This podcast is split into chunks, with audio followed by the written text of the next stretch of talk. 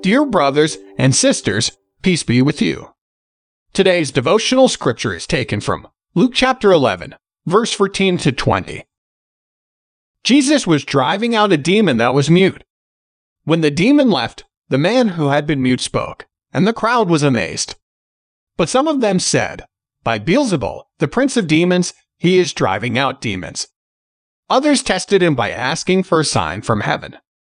Jesus knew their thoughts and said to them, Any kingdom divided against itself will be ruined, and a house divided against itself will fall. If Satan is divided against himself, how can his kingdom stand? I say this because you claim that I drive out demons by Beelzebul. Now, if I drive out demons by Beelzebul, by whom do your followers drive them out? So then, they will be your judges. But if I drive out demons by the finger of God, then the kingdom of God has come upon you. Let us pray. Lord Jesus, thank you for setting us free. Help us to tell others how much you have done for us. Amen.